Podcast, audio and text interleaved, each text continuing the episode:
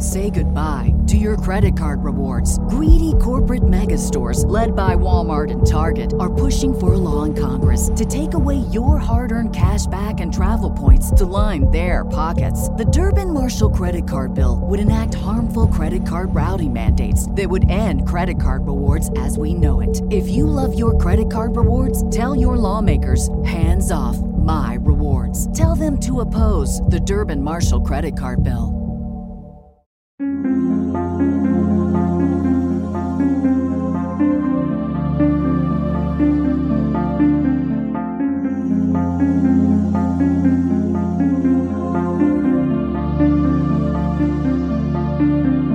History tells the story of the world and of our lives. Sometimes that history goes bump in the night.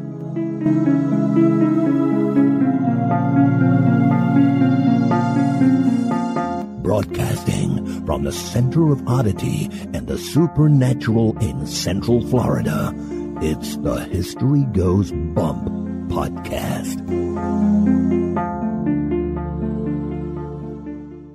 Hello, you spectacular people. Welcome to this 137th episode of the History Goes Bump podcast. Ghost tours for the theater of the mind. I am your host, Diane. And this is Denise. And we have Denise back in the studio today. Yes, here I am. We're very excited to have you back. It's always hard to do a show by yourself because there's nobody to bounce anything off of. Well, thank you. It's good to be home.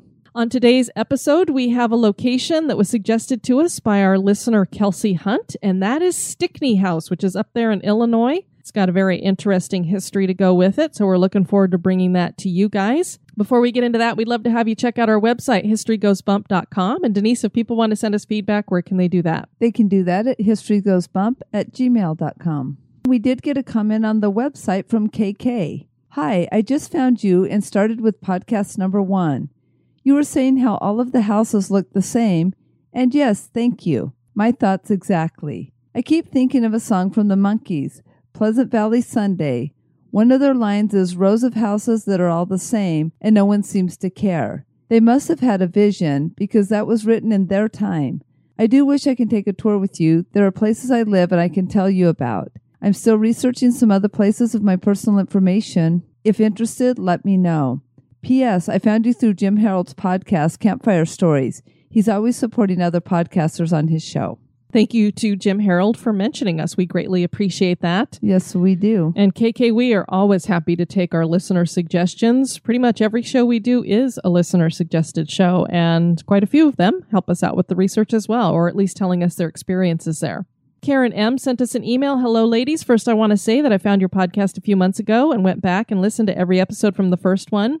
I appreciate that you all do paranormal and history equally. I myself am a history buff and love the paranormal, so you all are right up my alley. Keep doing what you do. Also, sort of a quote-unquote spooky occurrence. Nothing paranormal happened, but when I was a fifth grader in Texas around 1986, I was in a gifted and talented program. My teacher thought it would be a good field trip to take the class to the local funeral home. Interesting field trip. And learn all about embalming and see the equipment. I'm sure that Josh's heart is going pitter-patter right now. I know he was probably like, I wish I'd gone to that fifth grade class. They got to check out coffins, and needless to say, that was one trip that stuck with me. And now as an adult, I wonder how in the heck did she get that approved? So spooky, but not really. Hope that experience at least made you chuckle. Well, you know, Denise, I wrote her back and let her know that when I was in high school, we used to take field trips for my art class to draw on different locations like museums and such. And we went to a cemetery for one of those drawing field trips. And I remember we were in the funeral home part of the cemetery, and there was a door that was kind of cracked open, and there was a person who was in there for a viewing. And it was the only time I've ever seen a dead body in person like that before. Oh, really? So it sat with me as well. So apparently they do let you do field trips. At least back then they did. I don't know if they do that now, because that would have been back in the 80s as well. Yeah, now it would probably damage a psyche or something. And Brittany C. sent us an email. Hi, ladies. My name is Brittany, and I'm a huge fan of your podcast. I listen to y'all all day while I'm at work, and y'all keep me entertained, especially since I'm alone for the majority of the day. So when you hear something behind you, Brittany, look out. I've recently listened to your podcast about the Skirvin Hotel in Oklahoma City. Being born and raised in Oklahoma, I find it interesting to continue to learn about the historical sites. I often go downtown, and I've never noticed it. I plan on staying there to see what all the hype is about. And then she also gave us a suggestion for a moment in oddity that we will be doing soon. So thank you, Brittany, for that. And as we like to say to people, if you go to visit these locations, please take pictures and put them up over at the Spooktacular Crew and stuff. We've had a lot of pictures going up. We had Alcatraz the other day. Yeah, Alcatraz was super cool with all the different cells and everything. And Jenny went out to a cemetery down there in Australia somewhere, too. And that was really, really interesting, too, just seeing a lot of the different ways that they handled, like, broken gravestones and stuff. Also, guys, don't forget, we have our virtual meetup for our executive producers coming up on Sunday, July 24th at 1 p.m. Eastern Time. If you want to be a part of that, you just need to be donating $1 a month to us, and you are on the list. Also, if you are a writer, we are looking for your flash fiction. The contest ends next month, August 27th. Just needs to be 1,000 words, scary story. And so far, we've had 3 sent in to us, so we need to get more of you guys to do that, so it's a little bit more competitive, but we've really enjoyed the stories we've gotten so far. So if you are a writer, please do so. And even if you're not a writer, give it a whirl. Okay, and just for everybody, please remember both those dates are 2016. Yes, thank you, Denise, for that. You're welcome. We want to welcome to the Spooktacular Crew, Natasha. Hey, Natasha. Or it could be Natasha. Or Natasha. Either way, welcome. Erin. Hey, Erin. With an E. With an E. And Karen. Hey, Karen. And the best name on the list, Pandora. Hey, Pandora. Love your jewelry. All right, Denise, are you ready to go to Stickney House? Absolutely. Let's do it. Okay.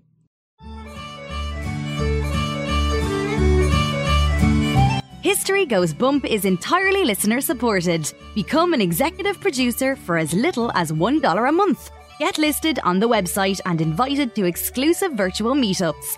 For $5 a month, you get that and exclusive bonus content like the Haunted True Crime Bonus Cast. For $10 and above a month, you'll get all that plus awesome History Goes Bump gear. Check out patreon.com/historygoesbump, or you can support us via PayPal. Click the Support the Show tab at historygoesbump.com for more information.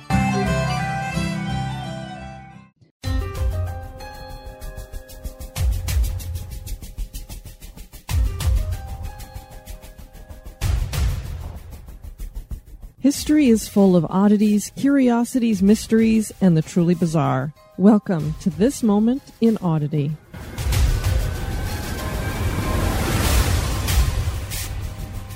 Alfred Packer is one of the most famous cannibals, but he is not the only cannibal from Colorado. Charles Gardner was known as Big Phil, and people knew all about his cannibal ways because he was happy to tell the whole bar his stories for a free drink. His criminal life began in 1844 when he killed a Catholic priest in Philadelphia. He escaped prison and headed west. He was a huge man who took to living with the Arapaho tribe. They called him Big Mouth because he would eat large amounts of raw meat. Big Phil was sent to Fort Laramie one winter with his patches, and he took a Native American guide along with him, who was apparently not much use because the men ended up lost and soon they were out of food. Big Phil eventually showed up at the fort, but he was alone. When asked where his guide was, Big Phil pulled the shriveled Blackfoot out of his pack. He told everyone that after starving for 5 days, he killed the guide and began eating him raw. Sometime later, Big Phil married a Native American woman, and they were living in a cabin. He was trapping for Kit Carson, and at the end of winter, one of Carson's men came to resupply Big Phil. He found Big Phil alone, and when he asked about his wife, Big Phil stated matter-of-factly that he had eaten her. Some claim that Big Phil actually ate 2 wives, and apparently a Frenchman was the victim of Big Phil as well. Big Phil, the cannibal, certainly is odd.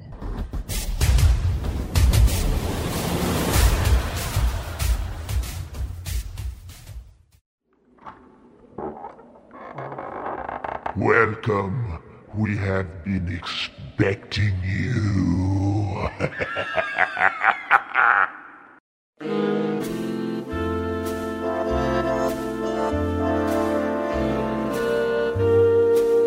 This Day in History.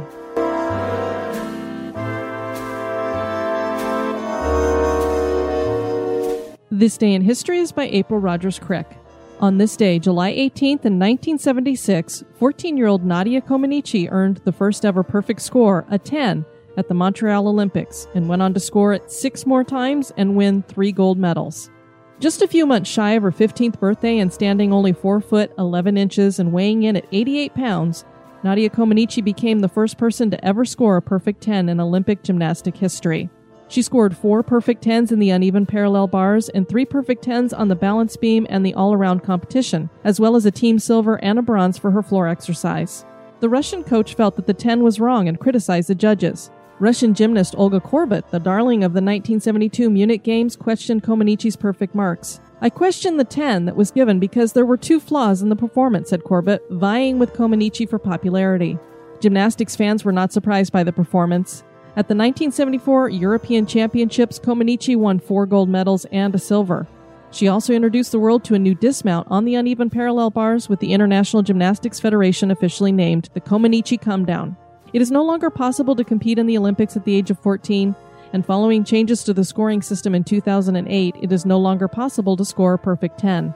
There are very few Olympians who can say that their achievements will never be equaled, but Nadia Comaneci can with absolute certainty.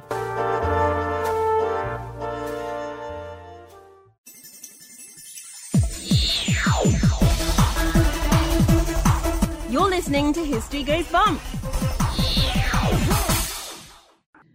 The Stickney House is one of the most unique houses in America and in the world because it was built with nearly no right angles.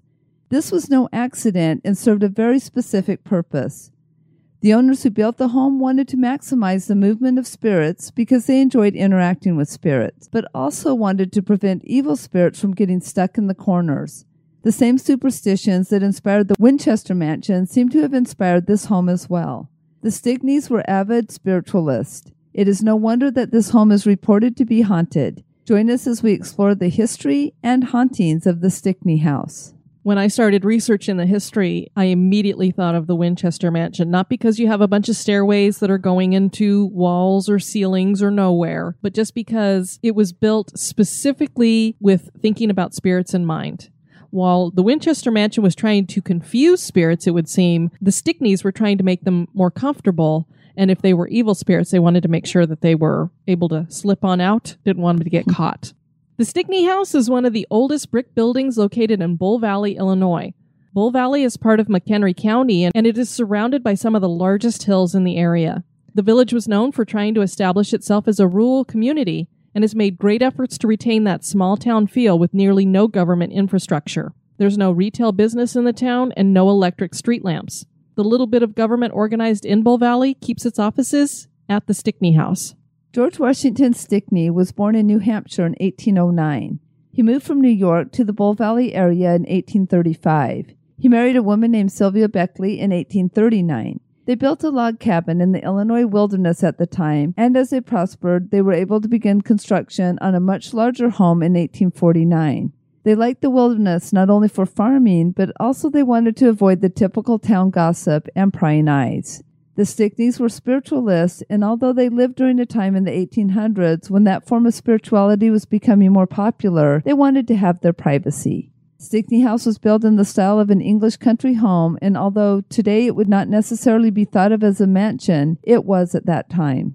This mansion was very unique for a number of reasons. And one of the first things that strikes us as being completely bizarre is that the house was 2 stories, and the whole second floor was a huge ballroom. So it's just kind of odd being out in the wilderness that they would need this gigantic ballroom. Exactly. It's like, who are you inviting to come to balls at your house? Especially a lot of mansions back then wouldn't have a whole floor that was a ballroom.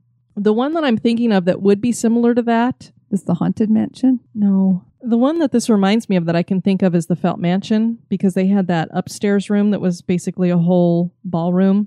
And then you went up the stairs at the end and went up to the Widow's Peak. Oh, that's true. And the weird thing about both of these is that the ballroom is on the second floor, because usually you would think the ballroom being more on the main floor with the living quarters up above. I don't know.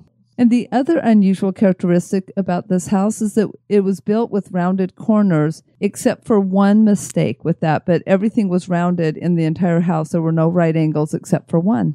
Say goodbye to your credit card rewards. Greedy corporate mega stores, led by Walmart and Target, are pushing for a law in Congress to take away your hard-earned cash back and travel points to line their pockets. The Durbin-Marshall credit card bill would enact harmful credit card routing mandates that would end credit card rewards as we know it. If you love your credit card rewards, tell your lawmakers, hands off my rewards. Tell them to oppose the Durbin-Marshall credit card bill. You know, obviously, when we think of mansions, we have a different interpretation in the 2000s. When you're talking about a mansion, you're thinking it's going to be this huge, massive place. And a lot of these mansions that are historical are not really that big. This one is not a particularly attractive or beautiful building. I was not really impressed with it. No, it just looks like a two-story. I mean, the only unusual is that it's round rather than squared. But yeah, it just looks like a two-story home. Big rectangle, basically, that's curved around the edges. No one knows for sure what inspired the Stickneys to get involved with spiritualism, but the greatest pull was the desire to communicate with the spirits of dead loved ones, specifically their children. The couple had 10 children, but only 3 of them survived to adulthood. I can't even imagine. I was just saying at the same time, I can't imagine either to only have 3 out of 10. That's only a third. Not even a third of your children survived. No, that would be horrible. I could see why they'd want to try to figure out a way to talk to them. The large ballroom was not built for dancing. Large seances were held in the ballroom, and the Stickneys invited people from the surrounding communities. It is believed that they built their house with rounded corners to facilitate the movement of spirits. The Stickneys may have believed that spirits could get trapped in a 90-degree corner.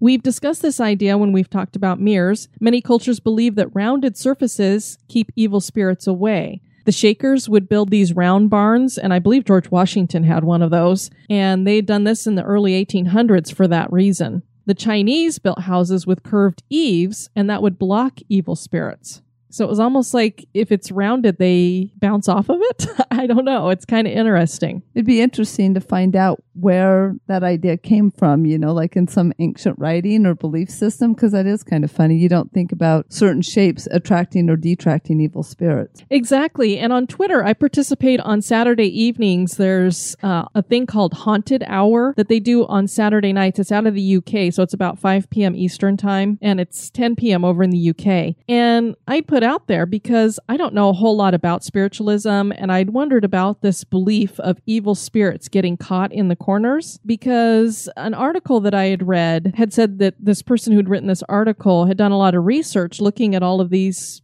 different books on spiritualism, and they couldn't find anywhere where it talked about a belief that evil spirits could get caught in corners. But the Bone Writer on Twitter said that that's why you would smudge the corners of rooms, which, I mean, that kind of goes hand in hand there, is the reason why you'd be smudging the corner of a room is because you would think there was an evil spirit there. That makes sense. The other thing I was thinking of, and I don't know where this came from, but it's kind of funny because when spiders go to corners, it's very hard to kill them. Funny that you should mention spiders because Bob Sherfield, our oddities guy, when he saw the tweet, he made that comment about, oh, I thought it was spiders that were in the corners. Well, they go to corners because it's really hard to kill them there. You want them out of the corner, so maybe the evil spirits aren't trapped there. Maybe they just hide there. I don't know. I would think that it would be more protective because when you are wanting to keep watch of a room, where would be the best place to be if you're in a room? In the corner facing the door. Exactly. So it almost would make you think the evil spirit wants to be on their guard the whole time if they're in this corner. And we just rewrote spiritualism according to Denise and Diane. There you go. We're starting our own cult. Look out, everybody. Woohoo. We already know you're addicted, so now we just got to bring you into the cult. And don't drink the Kool-Aid. Yeah, no spooky Kool-Aid. Many of the theories that paranormal investigators and ghost television shows espouse about ghosts come out of spiritualist beliefs. One of those is the idea that negative entities can be the spirits of people who were mean and nasty during their lifetimes and not just evil spirits. This is part of the idea that we carry our personality with us into the afterlife. Uh-oh. Denise is going to be a very happy ghost. Yay! Like Casper, the friendly ghost. The core of spiritualism is the belief that we can communicate with the dead, and that is the essence of paranormal investigation. Sylvia Stickney was believed to be a very accomplished medium. Of course, the term accomplished is relative. Mediumship has its roots in ancient times, but it became popular during the 19th century, and as Houdini helped to prove, much of the spirit communication going on was fraud. There is no information about the type of techniques used by the Stickneys, but they could have included table tipping, channeling, levitation, and using talking boards. Or as Denise would say, tempting the spirits. Yes, the Stickneys were tempting the spirits to the nth degree. The Stickney House served other purposes in its time. During the Civil War, the Union used the house as a headquarters. It also had the first piano to be found in McHenry County. George died in 1897. We read several websites that claim that Sylvia had outlived George, but we also found a site that claimed George was widowed and remarried. So this is, you know, Denise, when I have those moments where I start pulling my hair out because I'm like, okay, which is it? Did he die before Sylvia or did she die before him? So no fear, those who listen to us. Diane chewed that thing like a puppy chewing a rawhide bone, and she found the answer. And let me just say, bless you, Ancestry.com, because they've got a lot of forms over there. There's two places that I think are the best places to go to get the correct information. And it's not always necessarily going to be the most honest answer. We've talked about this when it comes to censuses. Mm-hmm. But basically, your census is going to be one of the most accurate records. The other one is headstones. So I went to both of those locations. Find a Grave is just as fabulous as Ancestry. And I found out that indeed George outlived Sylvia. The 1880 census makes it clear that George was a widower at that time. Sylvia's grave marker records her death in 1879. So based on both of those things, you know for sure that she died before he did. And he also remarried. I didn't find a marriage certificate, but I did see that he also had marked as his other wife when it comes to burials, a woman named Lavina Congdon. So that would have been his second wife. We're not sure what happened to the house directly after George's death when he died in 1897. We do know, and it was really hard to find records on the house itself. We know it was abandoned for certain time periods. The things that we do know is that there was a gentleman named Roderick Smith who moved into the house in the 1970s, and he was the first to report that there was some haunting or strange stuff going on in the house. Another couple bought the house in hopes of restoring it, but their money came to an end and the restoration did not happen. In 1985, the house became the property of the local government and now houses some government offices and the Bull Valley Police Department. It has been registered as a historic landmark. A 1991 article in the Chicago Tribune reported that Mary Hill and Verna Hogan were heading up efforts to restore the house back to the way it was when the Stickneys lived there, and that they estimated it would cost several hundreds of thousands of dollars. And Denise, you were looking at a website today. I can't remember the name of it, but it had some interior pictures, and it looks like the restoration is going really well. Yes, and the website was talking a lot about, you know, just different fundraisers that they were doing to try to raise more and more funds to keep the restoration going because it's been a long, long drawn-out process and very expensive. Well, and what's interesting is because Bull Valley is a town or a village that's very much into being rural and not having a big government, they didn't want to pay for this with taxes or other government money. They wanted to make sure that it was more of a donation kind of thing. So kudos to them. I think that's cool. Yeah, very much so.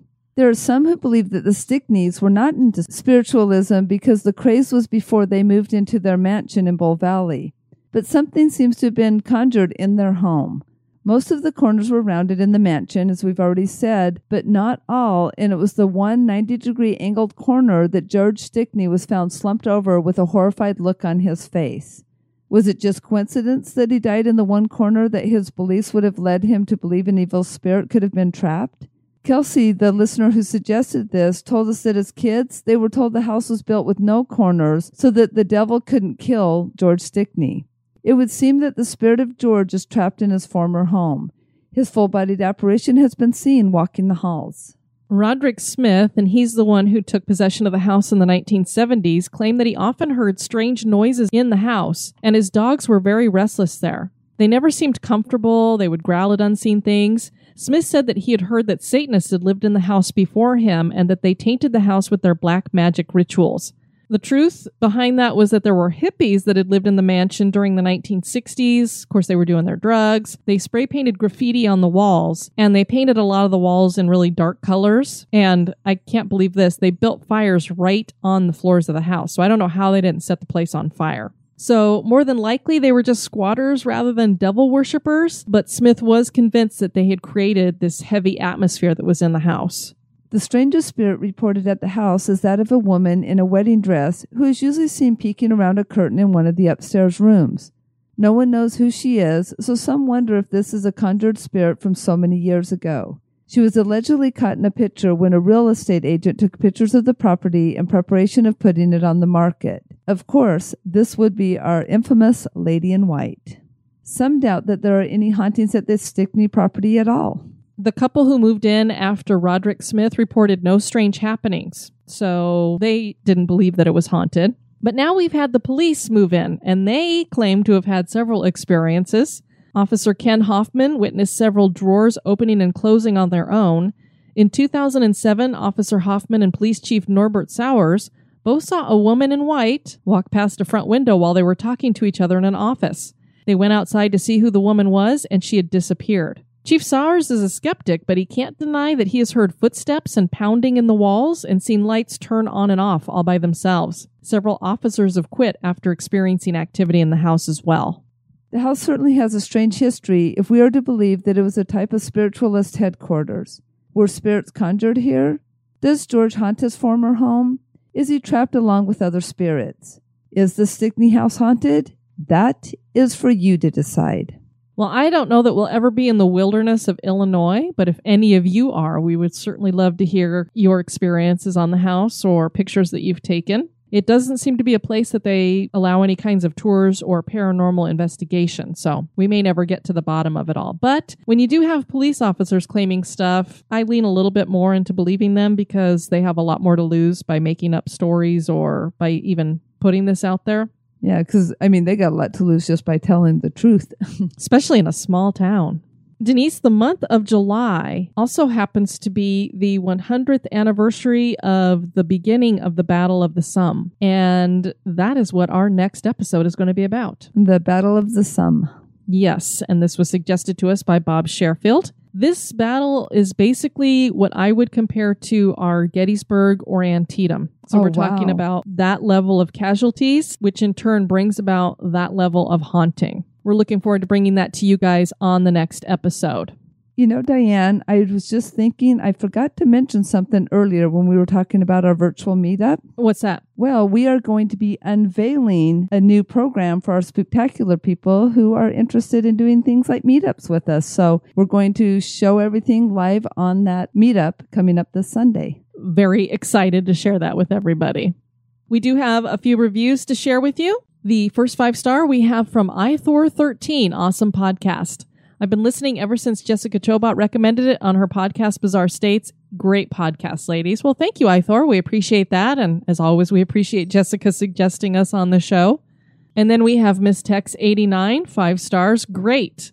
I love the mix of history and paranormal like everybody else. And this is one of the few I actually subscribe to. I think this would be great as a TV show. I Google pictures every time I listen to a podcast and keep thinking this show would fit in on the History Channel or a collaboration of this show and ghost hunters that don't scream and point the cameras at their faces instead of the area around them and treat the ghosts as real people that can hear them instead of things that only hear what you say when you address them. Getting the ideas from listeners makes the show unique and ensures you hear about the best places. I hope it continues to grow. I love her ideas, except for the part about us having a show. I could just see me out there tempting spirits. I'd be freaking out. Well, we greatly appreciate that, Miss Tex. And then 5 stars from ZM Timmerman, one of my favorites, an excellent podcast. It's one of my favorite ways to get a dose of history and ghost stories in my day. Diane and Denise are awesome, and I love the banter between the two of them. Well, thank you so much, ZM. We appreciate that. We also appreciate all of you guys tuning into this episode. I've been your host, Diane. And this has been Denise. You take care now. Bye-bye. This episode has been brought to you by our executive producers. We'd like to welcome new executive producers, Tammy McCarroll Burroughs, Melody Davis, and Maxwell Parker. Thank you. Fan of the show? Subscribe to the show on iTunes, Stitcher, or your favorite podcast catcher. We would greatly appreciate your review at iTunes as well to help the show grow. Thank you.